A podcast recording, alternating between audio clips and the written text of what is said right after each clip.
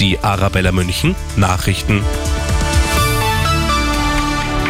Es ist 21 Uhr. Ich bin Moritz Einzel.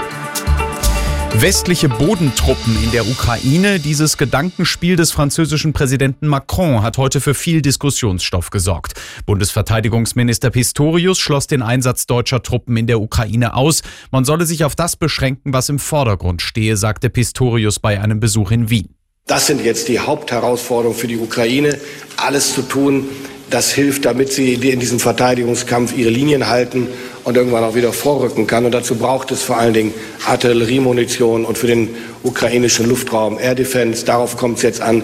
Alles andere hilft im Augenblick in dieser Debatte nach meiner Einschätzung nicht wirklich weiter. Und das gilt auch für Taurus. Die Lieferung von Taurus-Marschflugkörpern hatte Kanzler Scholz zuletzt ebenfalls wiederholt ausgeschlossen. In Emmendingen unterstrich Scholz heute, es werde keine Truppen Deutschlands und der NATO auf ukrainischem Boden geben. Man werde alles dafür tun, dass es nicht zu einer Eskalation des Krieges, zu einem Krieg zwischen Russland und der NATO komme. Im Tarifkonflikt um das Lufthansa-Bodenpersonal hat die Gewerkschaft Verdi von morgen bis Freitag zu einem Warnstreik im Technikbereich aufgerufen.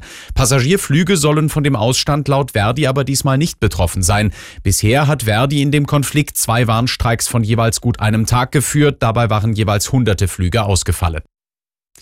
Die mutmaßliche frühere RAF-Terroristin Daniela Klette sitzt nach ihrer Festnahme gestern Abend nun in Untersuchungshaft. Neben mehreren Raubüberfällen wird ihr auch versuchter Mord vorgeworfen. Das haben die Ermittler in Niedersachsen mitgeteilt. Niedersächsische Ermittler fahndeten seit Jahrzehnten nach Klette und zwei weiteren RAF-Terroristen. In diesem Zusammenhang wurde eine weitere Person festgenommen. Es handelt sich um einen Mann. Seine Identität muss aber noch geklärt werden.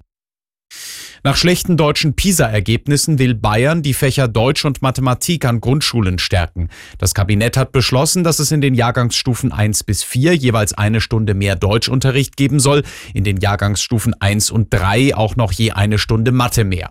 Bei Religion und Sport soll es keine Abstriche geben, dafür müssen Schulen bei Kunst, Musik, Werken oder beim Englischunterricht kürzen. Rund 100 Tage sind es noch bis zur Europawahl. Um Bürger vor Desinformation zu schützen, hat das EU-Parlament neue Regeln für politische Werbung verabschiedet.